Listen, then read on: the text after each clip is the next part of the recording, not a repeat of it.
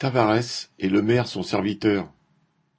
Au nom de la relocalisation verte, Bruno Le Maire demande à Carlos Tavares, PDG de Stellantis, de rapatrier en France la production de la i2008. La production de ce modèle électrique vient de démarrer à Saragosse en Espagne, tandis que les modèles thermiques et hybrides sont produits à Kenitra, au Maroc. Le ministre fait mine d'interpeller publiquement le PDG. Je souhaite qu'il relève ce défi de produire des petits véhicules électriques en France.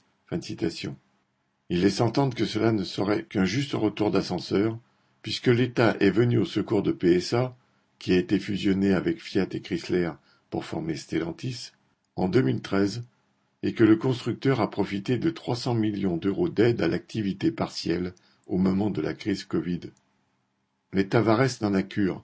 Il invoque la brutalité du marché automobile et la réalité de la structure des coûts du monde occidental inadaptée pour se mesurer aux constructeurs chinois. Pour Tavares, pour la famille Peugeot et les autres actionnaires, l'État est là pour arroser les capitalistes, imposer des réformes brutales aux travailleurs pour baisser les coûts et veiller à ce que les salaires n'augmentent pas trop.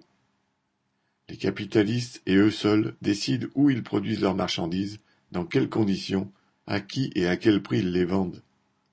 Au ministre de s'adapter et de trouver le baratin pour justifier auprès de la population les largesses de l'État envers la grande bourgeoisie. Xavier Lachaud